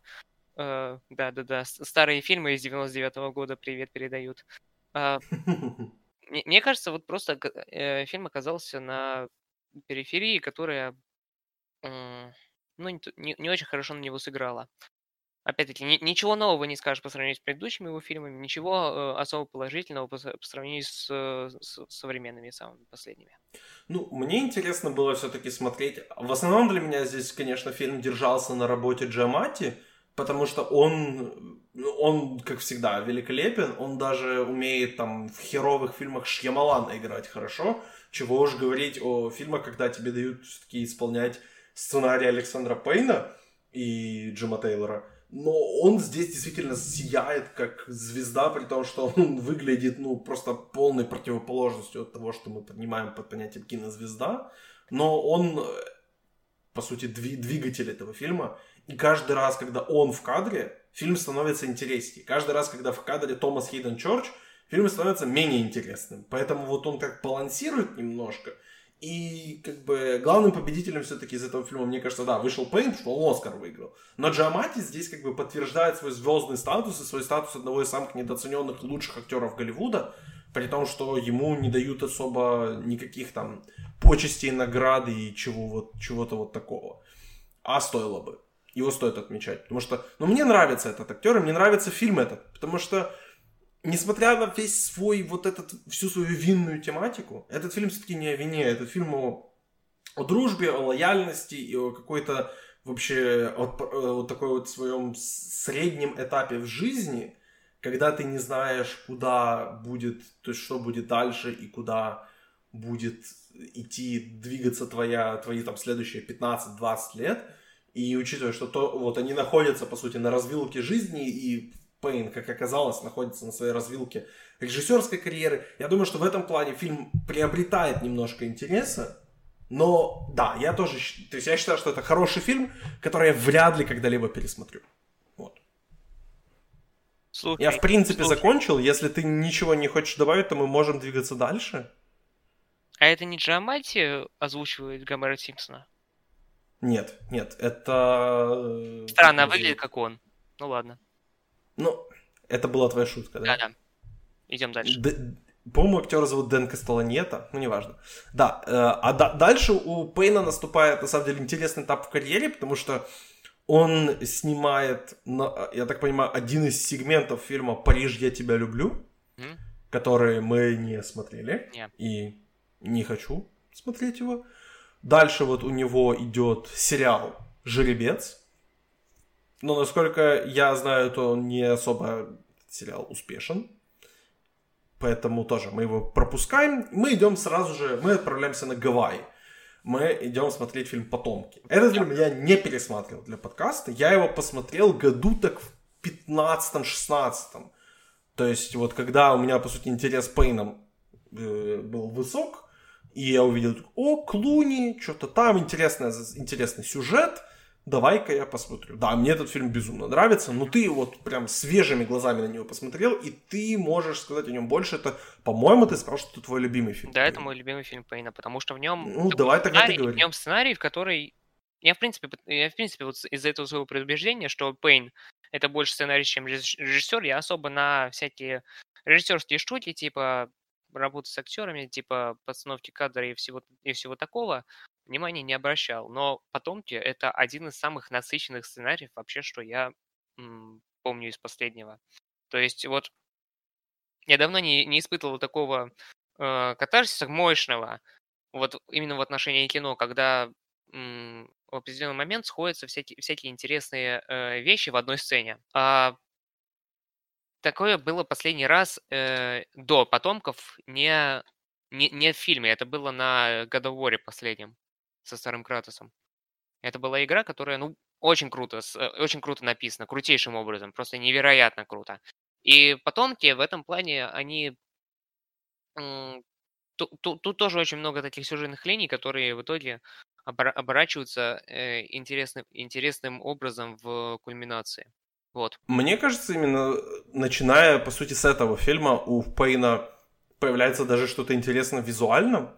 Но фи- вот его оператор Фидон Папа Майкл, он начал с ним работать еще, еще по-моему, на Ашмите. Но может на, ну вот на обочине он начал, я сейчас перепроверю. Но он, по сути, прогрессирует вместе с тем, как вот он... Да, на обочине это был первый фильм. Там были уже, было уже что-то интересное. Но вот именно с потомков начинается интересный визуал как раз у, у Пейна в фильмах. В чем он проявляется? Ну, по крайней мере, интересные кадры. Просто даже если зайти в твой, э, вот, в твой паблик, The Director's Cut, всем советую подписаться. Спасибо. То вот я следил за тем, как ты, как и что ты постишь, э, э, какие именно скриншоты ты делаешь из этого фильма и из э, вообще фильмов, которые ты смотришь. Но вот э, по сравнению с, по крайней мере, вот э, там ранними фильмами, то это э, именно, именно интересный визуал начинается как раз именно с потомков. Потому что ну, до этого это просто как какие-то рандомные, опять же, кадры, которые ну, могли бы быть в каком-то там, даже в условном телешоу. Мне так не кажется. Ничего... Мне кажется, что создается такое впечатление, потому что просто более новая э, более новые форматы съемок, более новые какие-то пленки, что ли, с, и очистка их и так далее происходит. Вот. Ум, умное слово сказал, будто, будто знаю, как происходит очистка пленки, лол.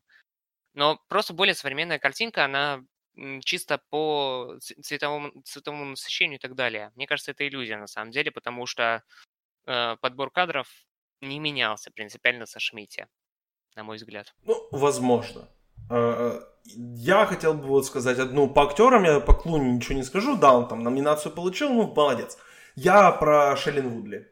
Да. Потому что Шейлин Вудли в последние, ну, особенно после Дивергента, ее как бы вот поместили чуть ли не в одну категорию с Кристен Стюарт. И да, если смотреть на это, как это смотрю я, то есть, что Кристен Стюарт это одна из самых лучших актрис современных, то быть в одной категории с ней это клево, но я думаю, что все-таки ее поместили в категорию вот, э, вот этих всех YA Young Adult адаптаций, и просто поставили на ней крест, и что вот она ничего интересного не делает, и даже что вот в большой маленькой лжи, да, она там, по сути, там шестая самая интересная актриса в этом сериале. Но при этом здесь, по сути, начинается ее карьера, и она здесь просто великолепная. А, она была номинирована и на «Глобус», по-моему, и на, на «Оскар». Вот я не уверен, была ли она номинирована. Но это, это прям супер роль, и она отлично врывается. Да, не была она номинирована на «Оскар», только на, да, на «Глобус» она врывается на сцену, и она делает, э, ну, заявляет о себе с этого фильма. Вот ты, ты, ты что-то о ней, о ее персонаже вообще, вообще о происходящем расскажи чуть больше, потому что, опять же, у тебя более свежее впечатление по фильму. В принципе, можно сюжет немножко пересказать. Для, чисто для галочки. Просто вот начинается фильм с того, что у мужика жена в кому впадает. И он, он сидит, э, на нее смотрит и думает, блин, думает обо всем. Что, что она хорошего для него сделала, что плохого. Потом выясняется, что она много для него плохого сделала, намного больше, чем он, он знал. И на этом, на этом контрасте выясняется, что, наверное, все-таки нужно было ценить то, что имелось. И выясняется далеко не только это. И в общем, такое. И что, вообще удивительно, вот все-таки на самом деле в плане визуала это более удивительный фильм, потому что я потом пошел смотреть, какие еще фильмы были сняты на Гавайях хорошие. Ну, не то чтобы на Гавайях снято, а именно про Гавайи. Чтобы это не какой-то там Перл Харбор, который снимали вот, чисто для того, чтобы... Э, понятно зачем. Э, нужны были острова. Ну, это сни... его снимал Майкл Бэй, поэтому... Ну, нужны были острова, поэтому Гавайи чем, чем не вариант. А вот именно про гавайскую культуру. Это, Ну, по-моему... Маана. Ну, без мультиков. Без мультиков. А потом, еди- по сути, единственный фильм, который мне интересен из этой всей когорты. Там еще были какие-то, но я даже не, не вспомню названий, вот правда. При этом он про белых. При этом он про белых, да. И тут на это тоже есть комментарий определенный. Хотя, нет, он не то, что белый, просто по сюжету Клуни он потомок э, местной э, гавайской принцессы, которая, собственно, уже... э, Ну, род его идет от, собственно, совмещенного с, колони- с колониалистами. Вот так вот. Очень интересная, очень важная информация. Ну и, собственно, это, она определенным обра- образом и выведена в название, то есть вот потомки. И то, что, и, наверное, предшественники тоже, это важно. Типа вот, что мы оставим после себя, что было до нас, вот это вот э, всякая э, тематика уровня цивилизации, опять-таки. О, чё, о чем это? Слушай, цивилизация хорошая игра. Да, я об этом и говорю. Но я, я, если так подумать, я не особо понял, э, в принципе, э, вот этот самый, э, эту самую направленность на тему, на, на тему потомков. Почему фильм называется «Потомки»? То есть, да, у мужика две дочери. Нужно их как-то воспитать, будучи, э, будучи мужиком в тяжелой ситуации, несмотря на то, что у тебя, у тебя скоро миллионы долларов будут на кармане, ты можешь, в принципе, не беспокоиться ни о чем. И как при этом остаться вообще таким крутым человеком и крутым батей, которым он реально остался, несмотря ни на что. Это, тем не менее, не особо понимаю, почему, почему вот именно акцент идет на то, что на, на потомков. Что у тебя есть идеи. Мне сложно ответить на этот вопрос, опять же, я не пересматривал фильм, А, ну да. возможно, стоило.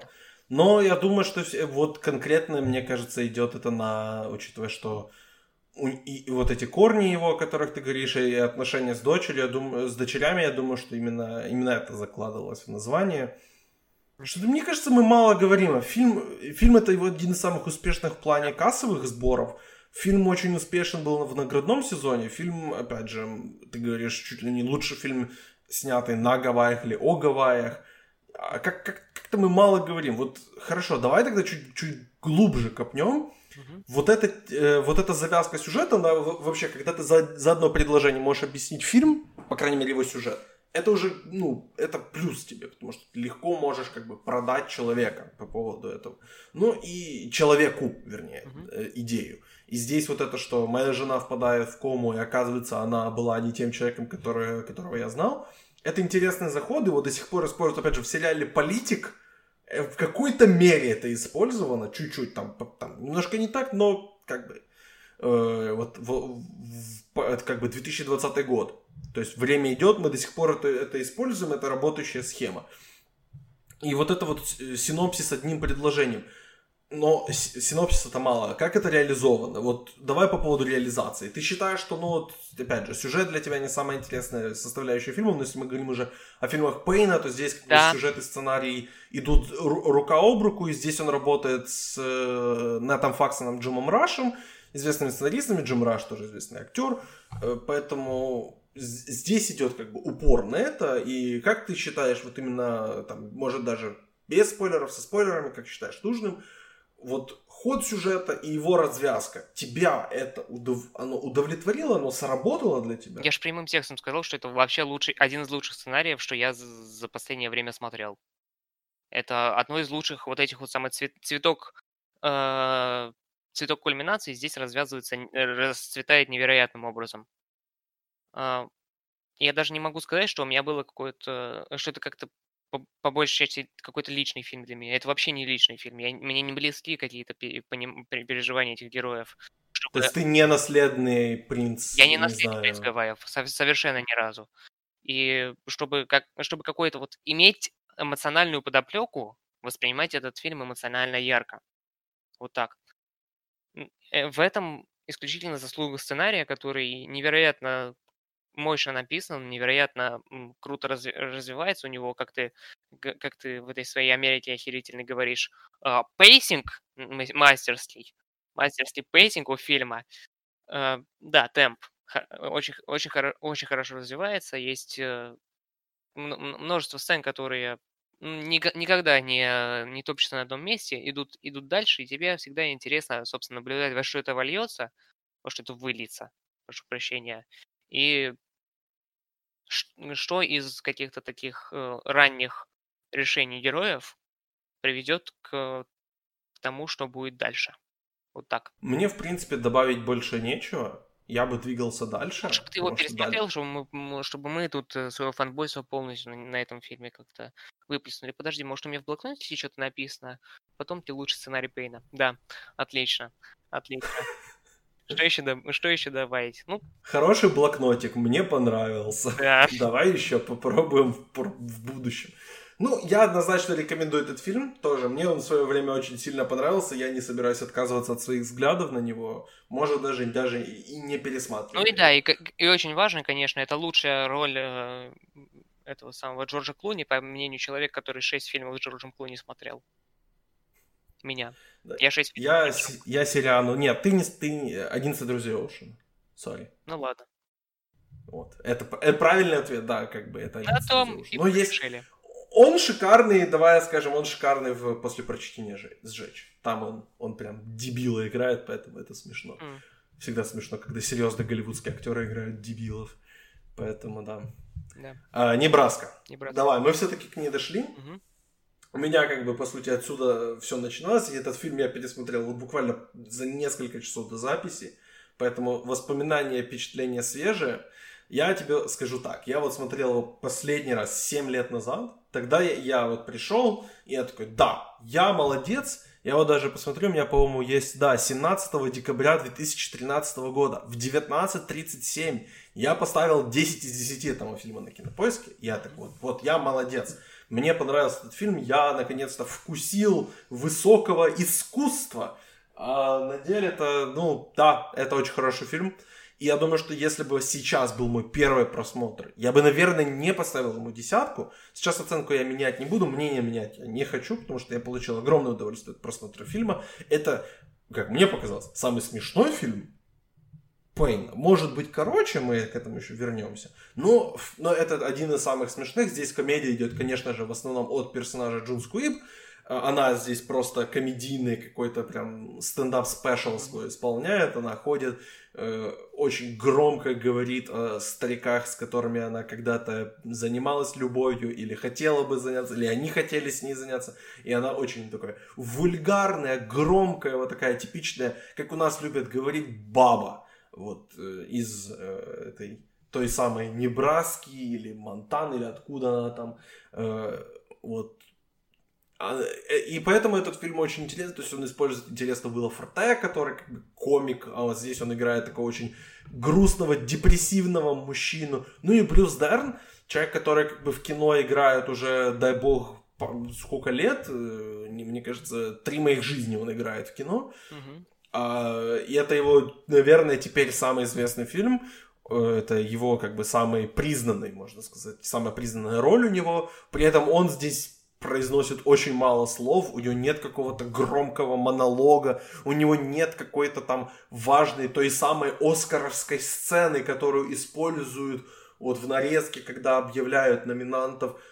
У него этого всего нет. Он У фильма просто... вообще ничего такого нет. Это, на мой взгляд, самый сдержанный вообще фильм из всей фильмографии Пейна, которая и так сдержана. То есть он... То есть он, ну, он сдержанный, но при этом безумно смешной. Не знаю, где он смешной, по-моему, это наоборот самая трагедия. И вот, вот, опять мы пришли к тому, что вот э, нет одного взгляда, все прекрасно и так далее. Ну да, он трагичный, он, я с этим не спорю абсолютно, то есть я не исключаю этого. Но он, то есть для меня смешной и трагичный не взаимоисключающие там или противоположные понятия. То есть он очень, он очень смешной, я помню, что даже четко помню, что 7 лет назад в зале я, я смотрел вместе с людьми, которые прям хохотали с фильма. Но действительно он, он очень грустный. И э, вот все эти люди, вся эта семья, и как, как это все оборачивается. То есть вот этот визуал, когда герой Боба Оденкерка заходит в дом семейный и видит все вот это мужскую часть семейства, сидящую перед телевизором, и то, что они выглядят реально как будто ну, просто Ctrl-C, Ctrl-V сделали. Для меня это очень просто визуально смешной кадр был, где они все сидят в одинаковых рубашках, в одинаковой позе, сидят, смотрят игру, по-моему, это Мед... Чикагский медведь, значит, это, наверное, футбол. Вот, поэтому для меня это просто визуально очень смешной фильм, плюс у него есть реально хорошие вот гэги, как раз связанные с Джун Сквиб, есть э, смешная физическая комедия от Брюса Дерна, но при этом, да, есть и трагедия, есть вот эти все моменты, по сути, продолжение этого э, тем из Ошмитте, где... Предельно важно, зачем... кстати, сказать, что Пейн не писал этот фильм. Это единственный фильм, да. который он не писал вообще. То есть не его сценарий, да. Да, сценарий написал Боб Нельсон, я вот сейчас даже хочу посмотреть, что он еще, а по сути все, у него сценарий к одному какому-то сериалу был после этого и сценарий к фильму «Подтверждение». Который... Неважно, абсолютно. Он, он же и снял, кстати. То есть это чуть ли, не, чуть ли не одна из его единственных работ, но при этом как бы вот он, он и номинирован на Оскар тоже был. У сценаристов часто так. Один фильм написали хороший и все. И больше никому не известно. Да, к сожалению. Да, сюжет, сюжет фильма тоже, опять же, перескажем, что вот э, Брюс Дерн играет э, Вуди э, Вуди Гранта, который получает по почте э, письмо, которое как бы говорит, что он выиграл миллион долларов. На самом деле ничего он не выиграл, но он уверенно твердо, что он выиграл, и он хочет дойти до места, где раздают этот выигрыш. Я не думаю, что он твердо туда. уверен. Лол. Ну, он, скажем так, он твердо хочет туда добраться, да. до места, где отдают деньги, и вот прийти туда. Опять же, не, не важно, не, неизвестно, хочет, верит ли он, что он получит деньги или нет. Возможно, нет, возможно, да, не знаю. Но он туда твердо хочет добраться, его семья пытается остановить, говорит ему, что нет, это все развод, это все туда-сюда. А он говорит, нет, нет, надо. Надо, и, и вот ему все-таки сын э, в исполнении Уилла Форте пытается помочь в этом. Причем он не говорит это таким образом, типа, вот я обязательно, я обязательно выживу, как в том меме и так далее. Э, нет никакого надрыва, никогда. Вот все его, э, вся его инициатива Брюса Дерна в этом фильме, это просто старческая упертость. И, и все. И тут на самом это все действует на то, что это фильм, как я сказал, самый сдержанный из его всей фильмографии Бэйна. То есть тут он грустный, действительно, но в нем нет ни одной сцены, где бы персонажи плакали. Я не припомню этого. Вообще никаких слез. Когда смешно, никто не смеется, опять-таки. Все это просто находится где-то на таком чуть-чуть так, таком, не знаю, у, как это сказать-то, уровне глуби, глубины могилы сказал, ну, это вот сказал, это, это типичная черта людей из Средней Америки, которые просто все свои эмоции не закапывают и не показывают да. их даже, даже самому себе. Да.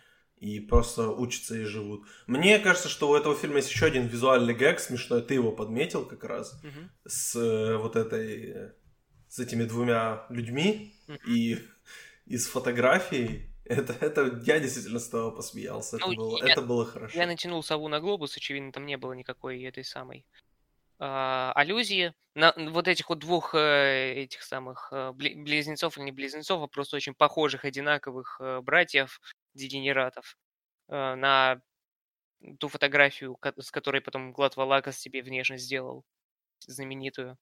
Никто, наверное, не знает Глада Валакаса здесь. Ну да ладно. Ну, как-то так. Но это, это было смешно, просто эти персонажи, что то, что одного из них играет Баз из «Один дома», это, это еще смешнее.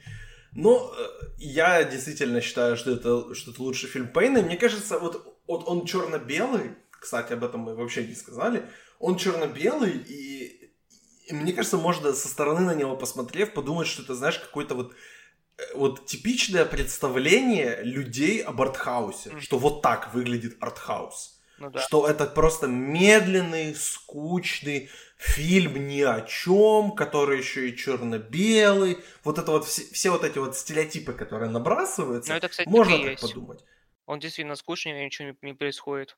Ну, скучный, понятное дело, типа, если вы смотрите кино и любите его, вы прекрасно понимаете, что слово «скучный» нужно заменить каким-то более другим словом. Или принять его, его как данность, не описывать скучность как э, э, какой-то недостаток. Ну, это, как скажем, это deliberate pacing, как еще любят говорить, как критики, когда не хотят говорить слово медленный или скучный. Да, медитативный, по-русски говоря. Вот, да-да-да. Поэтому мож, можем так сказать о нем, почему бы и нет. Но э, я считаю, что это лучший фильм Пейна.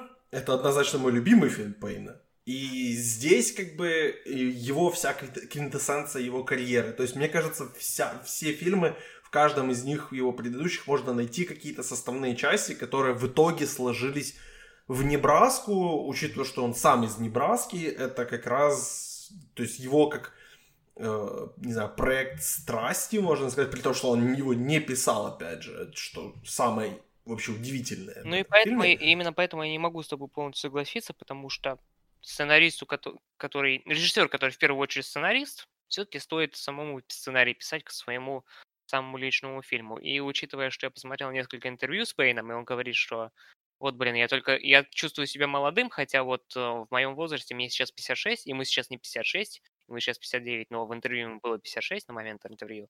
Говорит, в это время Людвиг Ван Бетховен уже умер. А у Курасавы закончился его золотая эпоха. Я же думаю, что у меня только все впереди. И после этого, или незадолго до этого интервью, у него появился, вышел фильм «Короче».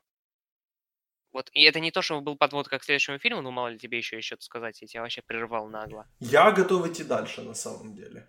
Ну, давай тогда «Короче» и переходим, наверное. Да, ну потому что «Короче» — это самый интересный фильм Пейна. С точки зрения восприятия. Мне да. кажется, что э, это фильм, который вообще был обречен на то, чтобы попасть не в свою категорию аудитории. Вообще никак. То есть, э, шо, вот, кстати, тут у меня хоть что-то что что немножко и выписано в блокнотик.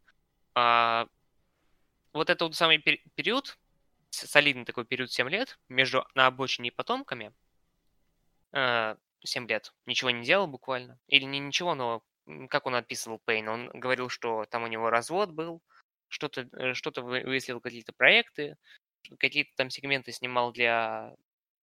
Чуть не сказал слишком старого, чтобы мерить молодым. Париж, я люблю тебя, вот. И помаленьку там да сям. Но еще он в это время продумал сценарий к короче, который описал как э, Вьетнам от мира сценаристики. И я не могу, не могу вообще как-то противопоставить этому что-либо, потому что это действительно самый неравномерный сценарий в его карьере. И это, это по сути, главная проблема фильма, но проблема фильма м, далеко не единственная. Хотя мне кажется, что она наименее надуманная по сравнению с тем, что пишут обычно люди на кинопоиске. Вообще, вот знаешь, я вот, я вот даже хочу сейчас сказать, типа, если людям будет интересно вот залететь на стрим, на стрим, ты тут, тут должен сказать, о, на стрим, который э, я бы сидел, короче, разбирал просто по, по заявкам с, э, вот эти самые рецензии на кинопоиске людей, смеялись бы с них и так далее. Я бы такую фигню подрубил, вот серьезно, если бы человек 15 пришел... О, кстати, это, это, это в идее для стримов запишем, да, поэтому... Да, и тебя пока еще... видно пригласил, да. Да. Просто... Это мы, это мы с тобой, может, сделаем как-нибудь, но это пока ну почему пока? Это пока, пока, пока давай, давай пока не будем об этом. Ну, знаешь. И, лайки, короче, лайки, лайки ставьте и обозначайте, если вы хотите вот какого-нибудь такого контента. А, в общем, как я уже сказал, этот фильм, он был создан для того, чтобы попасть не в свою аудиторию. А, типа, вот вчера, вчера мы записываем это, записываем это 25 июня, а, наконец-то вышел трейлер в ожидании варваров, который снял весьма такой самобытный автор, Сирогера, который, у которого еще объятия змея, э, перелетные птицы и такое э, интересное колумбийское кино. Э, но заинтересовал этот фильм всех далеко не Сирогерой, а Джонни Деппом в странных очках. И вот что я уже могу видеть, это как люди в комментариях к, новости про трейлер и так далее сидят и гадают, что это за жанр такой. Это исторический фильм, это фэнтези или вообще стимпанк. В общем, типично люди пытаются какой-то такой ярлык э, себе найти жанровый, чтобы упростить себе классификацию. Ну, в принципе, жанровое кино для этого и существует, но мне кажется, люди как-то слишком сильно подвязываются к тому, что на MDP и на кинопоиске обозначается как жанр. И у короче, в этом огромная есть огромная проблема. Э, и в плане этих самых легендарных, э, не легендарных, а типичных э, красных рецензий на кинопоиске основной срач происходит именно то, какого жанра это, это кино. Это драма? Нет, она какая-то унылая. Это, это комедия, ничего смешного я не нашел. Это sci-fi? Это унылый sci-fi, который вот эту самую концепцию уменьшения человека, он никак не использует. И вот э, как- как-то так это можно сказать, что да, это не, не используется никакая концепция, но мне кажется, что в этом фильме это была идеей. То есть вот, опять-таки, из тех интервью, которые я слушал, был с Пейном у интервьюера такой диалог. Ты не думал, если такая технология появится, Александр, ты останешься большим или станешь маленьким? Пейн говорит, нет, мы и так маленькие. И типа это закономерно, что вот такие вот... Э, он снимает всегда про маленьких людей фильмы, Александр Пейн. И почему бы э, его вот этот самый крупно, крупнобюджетный 75-миллионный э, sci-fi вдруг оказался другим фильмом? Типа снова, опять-таки, в этих самых красных рецензиях постоянно вот есть такая тенденция, и по-любому не только я один заметил, что часто прослеживается. Вот э, люди пишут о режиссере, будто прекрасно знают, кто он такой. Типа, режиссер и сценарист Александр Пейн, автор таких прекрасных фильмов, как э, «На обочине», это прямая цитата, не прямая цитата, ну, пример такая, таких фильмов, как э, «О Шмите», э, фильмов, э, фильма «Небраска», «Париж, я люблю тебя», сразу понимаешь. Типа, типа человек, человек, который искренне э, просмотрел всю его фильмографию, знает, конечно, какой, как, как, в какой степени это фильм его, пишет. И далее рассуждает про то, что вот э, э, что из этого получилось. А сам же Пейн говорит, что да, типа, все от меня ждут чего-то нового, все думают, что вот это я внезапно вступил на стезю sci-fi и открываю для себя что-то э, что новое. На деле нет, блин, я опять снимаю фильм про какого-то придурка из Амахи, который э, себя не нашел, у которого проблемы в личной жизни, который э, пытается что-то там сделать себе лучше.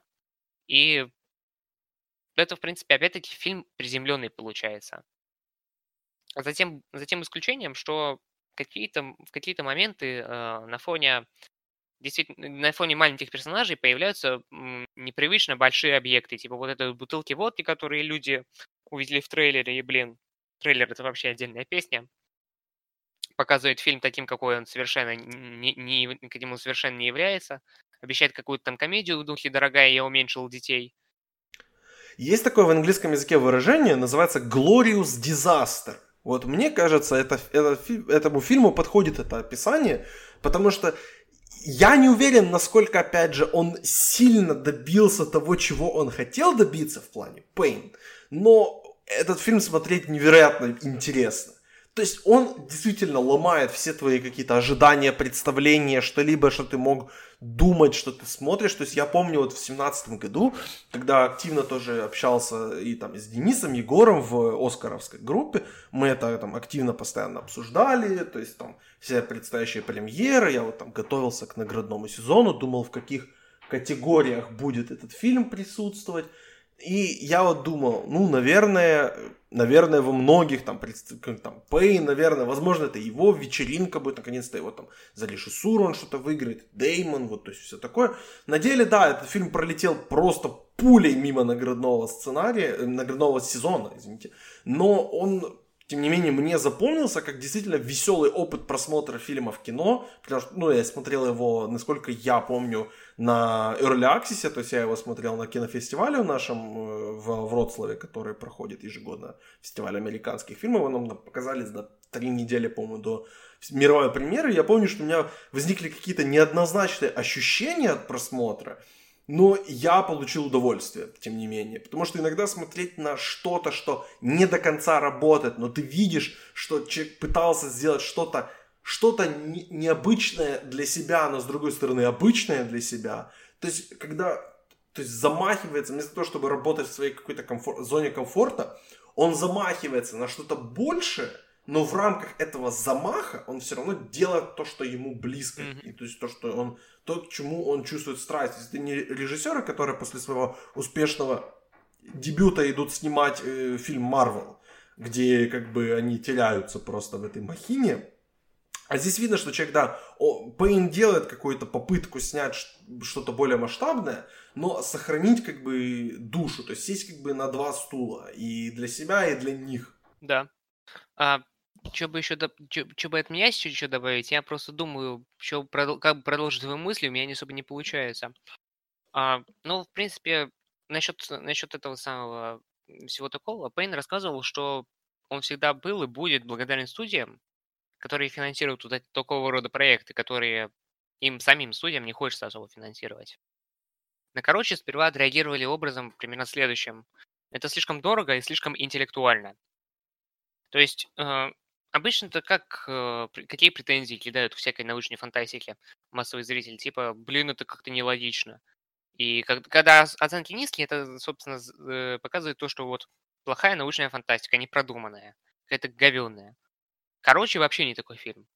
Он обманывает э, ожидания, потому что ожидания выстраиваются за счет э, откровенно ложной э, маркетинговой кампании, которую тоже можно своего рода понять, потому что это не такой фильм, который со своими 75 миллионами бюджета имеет шансы купиться. Ну, серьезно, это экзистенци... экзистенциализм, это э, депрессия постоянная, это какой-то настолько тонкий юмор, что далеко не все видят в этом юмор.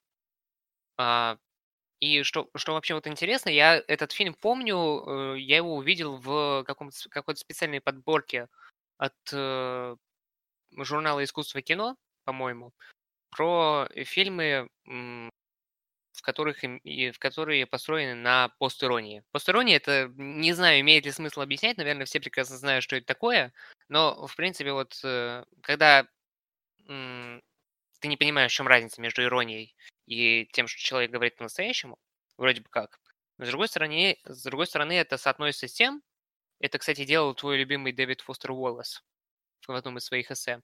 Он говорил, что э, такие авторы, авторы в жанре постеронии, которые заинтересованы в постеронии, они будут э, э всегда не поняты, потому что они по-детски наивны, и они эту свою детскую наивность как бы противопоставляют э, э, предшествующему постмодернистскому ироничному взгляду на все. А проблема ироничного взгляда, всех вот этих вот деконструкций и э, вообще высмеивания клише, она состоит в том, что иронизирующего человека, в принципе, нельзя э, ни в чем обличить. То есть он вроде бы как э, шутит, но можно не, не понять, шутит он или нет. И вот э, короче, в этом плане выходит абсолютно новый уровень, когда ты не понимаешь, это э, он пытается шутить, или он не пытается шутить, или он вообще, вообще серьезен, или он э, пытается шутить над тем, что шутить серьезно уже невозможно. Вот так вот примерно. И вообще в чем это проявляется? Как это конкретно можно заметить, что вот м- люди говорят, опять-таки, предсказуемейший финал в этом фильме. И я опять буду спойлерить финал. Uh, финал, который, которому предшествует совершенно не, невнятная какая-то э, любовная линия. Вот э, героя Мэтта Деймона с э, калеченной вьетнамской женщиной, которая еще так нелепо его спрашивает, какого рода это был фак? Какого рода был трах с нами? мой с тобой. Это был любовный трах, это был какой-то трах от жалости или так далее. Это было нелепо, это было типа оч- очевидным, юм, э, очевидным такой э, очевидным юмором говорю. Ну, что-то типа такого. И, собственно, в чем вот это вот самое его финал заключается? Вот мужик, он собирается уходить в бункер, глубокий бункер, э, и вдруг он выясняет, что блин, до конца этого бункера перед 12 часов. И после этого он уже все-таки решает идти обратно, черт возьми.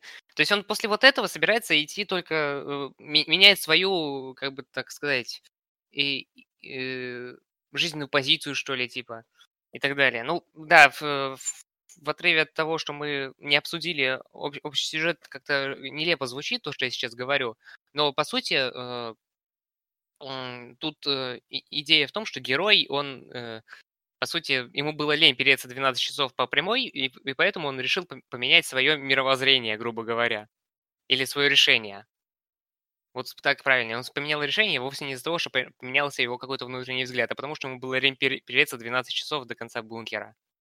И вот когда ему стало лень переться до конца бункера, типа говорят, что вот типичный, типичный такой голливудский финал.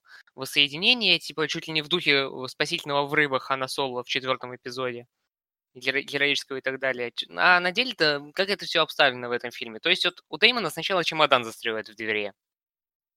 Он не может его вытащить. Ему говорят, сейчас все захлопнется, и, беги быстрее. Потом он бежит, но он бегает вообще в другую сторону куда-то, в, куда-то за кадр. И, и ему уже кричат, типа, Мэтт, мы здесь, куда ты бежишь, его друзья, которые, которые его ждут. А, и в конце он выдает самую идиотскую реплику из всех возможных, которая вместо какой-то эпичной, типичной реплики э, этого самого воссоединения. И я не, я не особо понимаю, как э, можно всерьез говорить, что это фильм, который, который вот типично, типично по-голливудски идиотский. Потому что он, опять ли, он высмеивает вот эти самые стереотипы, но он делает это каким-то образом, что ты не особо понимаешь, всерьез это делается или нет. Я думаю, что, кстати, у фильма есть шанс вообще через какое-то время стать, по сути, как недооцененным.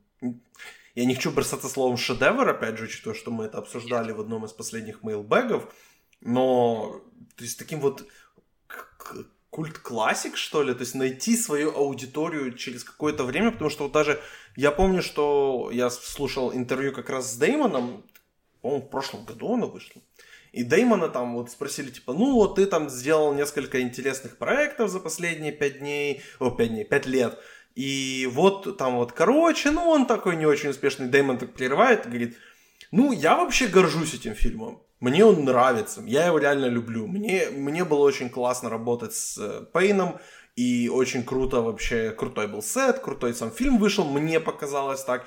Поэтому я, и он сказал, я надеюсь, что он, он через какое-то время найдет свою аудиторию. Поэтому, возможно, действительно ему нужно там 5 лет. Ну, прошло пока только 3 года, и что-то пока не слышно от всех вот этих людей, которые его оправдывают. Но, возможно, ему нужно, не знаю, еще 5, 10, 15, 20 фильмов. Возможно, Пейну, ну, как минимум, мне кажется, Пейну нужно выпустить следующий фильм, mm-hmm. чтобы он вернулся вот в этот разговор, чтобы люди как минимум начали вспоминать этот фильм. Возможно, даже пересмотрели этот фильм перед выходом как раз его вот следующего. Пока что вот я смотрю у него в планах. У него стоит какой-то фильм э, The Burial, но я не совсем понимаю, что это и мини-сериал Landscapers, то есть тоже. Ну, пока, если честно, то есть не видно на горизонте у него его ближайшего проекта, но если он вернется с каким-то своим, опять же, оригинальным сценарием и оригинальной режиссерской работой и скажет, что вот это вот мое новое, я готов, я вот здесь я делаю, то мы там, опять же, учитывая, что это Пейн, о нем всегда будут говорить в контексте наград, когда выпускает он свой новый фильм, ну, потому что, ну, просто репутация такая у человека. Поэтому, если он так сделает, то тогда этот фильм будут пересматривать и будут вот эти все иронию, постиронию, опять же, глазами 2020 года на него посмотрят.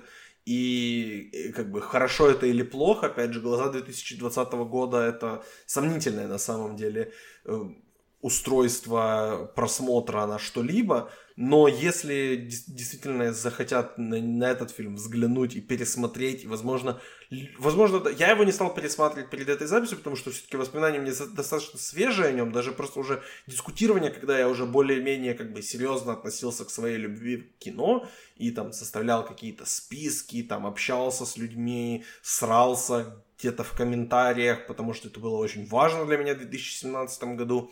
Э, тогда я, то есть уже, уже у меня сложилось какое-то мнение, я решил сейчас не пересматривать. Но я думаю, что, опять же, пройдет какое-то время, возможно, мне нужно еще более там, постареть, и тогда я смогу на него посмотреть другими глазами, другим взглядом. Я думаю, что мы все сказали по фильму. Короче, если ты еще что-то хочешь добавить, пожалуйста. Ну, я сказал, что на самом деле это действительно просто в отрыве от э, абсолютно незаслуженной э, негативной реакции, хотя вполне закономерной, это просто самый нехорошо написанный фильм, фильм Пейна. Потому что э, претензия, на самом деле, к тому, что у него в, во второй части, когда, собственно, Деймон уже проходит это, пере, пе, это перерождение, грубо говоря, которое нифига не перерождение, потому что он просто уменьшился, и принципиально ничего не изменилось. Э, по, уже после этой самой второй части намеш... намешивается столько всяких э, политических, социальных и других комментариев, которые ни на одном не, не заостряется внимание, ни одно из них не раскрывается каким-то образом, кроме такого образа, что тебе фильм пытается сказать, что вот то, что было до этого самого, возможности уменьшать людей, и после, принципиально общество не изменится. Потому что общество никогда не меняется. Останутся такие же нелегальные иммигранты, которые живут в лачугах. Останется такой же э, какой-то там какие-то какой-то бандитизм в лице великолепного просто Кристофа, Вальца в этом фильме. Нужно отдельно упомянуть вот эту его, вот эти его ухмылочки, ужимки и вообще гениальную мимику, на мой взгляд, которая э, рассеивает вообще последние сомнения в том, что этот фильм нужно воспринимать серьезно, и с другой стороны, как-то заставляющего его этот фильм пожурить в том, что он сам себе серьезно особо не воспринимает. На этом, собственно, мы, мы обсудили все фильмы Александра Пейна. Мы это сделали, мы это смогли. И вот остается какой-то вообще, не знаю, вопрос, взгляд в будущее. Что дальше вообще? Что, чего нам стоит ожидать от него? И каким ты вообще вот представляешь для себя следующий фильм? У тебя есть какие-то ожидания? Скажем так, давай не так, немножко, потому что фантазировать на тему, опять же, фильма, фи, фильма режиссера, это так, так сознательно. Давай так. Когда следующий фильм Пейна выйдет, ты пойдешь на него в кино? Я пойду на него в кино. Но я все-таки хочу... Если мы вообще будем ходить в кино. Я на то, да, мы, нет, мы будем ходить в кино по-любому. Э, не нужно ничего нагнетать. Я просто хочу сказать, что мне сейчас вот эта вот запись подкаста далась не очень легко, потому что, по сути, у него все фильмы одинаковые или не одинаковые, но они про одно и то же, они в целом похожи, они про разных людей, но они про один, одинаковых по-своему людей. То есть, по сути, это люди разные, но они друг на друга похожи тем, что они все приземленные. И фильмы эти все приземленные. И с одной стороны, Пейн говорил в интервью, что типа, блин, я хочу очень сильно снять что-то другое, потому что вот даже вот это вот короче. Короче, фильм, который, по сути, sci-fi. Можете его классифицировать как утопию, как антиутопию. Но, блин, я его снял опять про парня из Амахи, который придурок. Я хочу сделать что-то новое в следующий раз. Но я не уверен, что он сделает что-то другое. Это нужно просто будет смотреть на всякие другие моменты. И, но я буду готов ко всему, скажем так. Да, я бы хотел, чтобы Пейн продолжал дальше пробовать что-то что необычное для себя. Возможно, пусть он снимает о придурках из Омахи, но в каком-то новом сеттинге я готов смотреть на его эксперименты. Просто хотелось бы, чтобы студии дальше давали деньги ему и на съемки фильма. Может, пусть это был там Netflix или Amazon, и он снимет это, и это мы выйдет сразу на стриминге. Может, это будут Paramount, Disney, там Warner Brothers, и это выйдет в кино. Я готов к обоим вариантам, я готов смотреть в любом виде его фильмы, потому что они мне доставляют нереальное удовольствие. Это действительно один из моих любимых режиссеров, поэтому да, если вы хотели услышать какое-то, не знаю, вот окно в мою личную как бы зону комфорта, то да, там большое место занимает киновселенная Марвел, но там тоже большое место занимают как раз фильмы Александра Пейна, которые, да, я готов смотреть и готов пересматривать с большим удовольствием. Олег, спасибо тебе большое за очередной наш подкаст. От души. И мы, и мы услышимся уже на, на этой же неделе. Ну, в, наш следующий подкаст выйдет в начале следующей недели, где вернется рубрика «Раньше было лучше». Ваша любимая рубрика. Спасибо, Олег. Да, спасибо. И спасибо всем нашим слушателям. Не забывайте подписываться, ставить лайки, рассказывать друзьям, делиться этим подкастом. Спасибо, что вы нас слушаете и продолжаете слушать. И уже скоро мы будем обсуждать наконец-то фильмы, которые выходят в кинотеатре, поэтому да, оставайтесь с нами, июль не за горами. Спасибо всем большое и пока.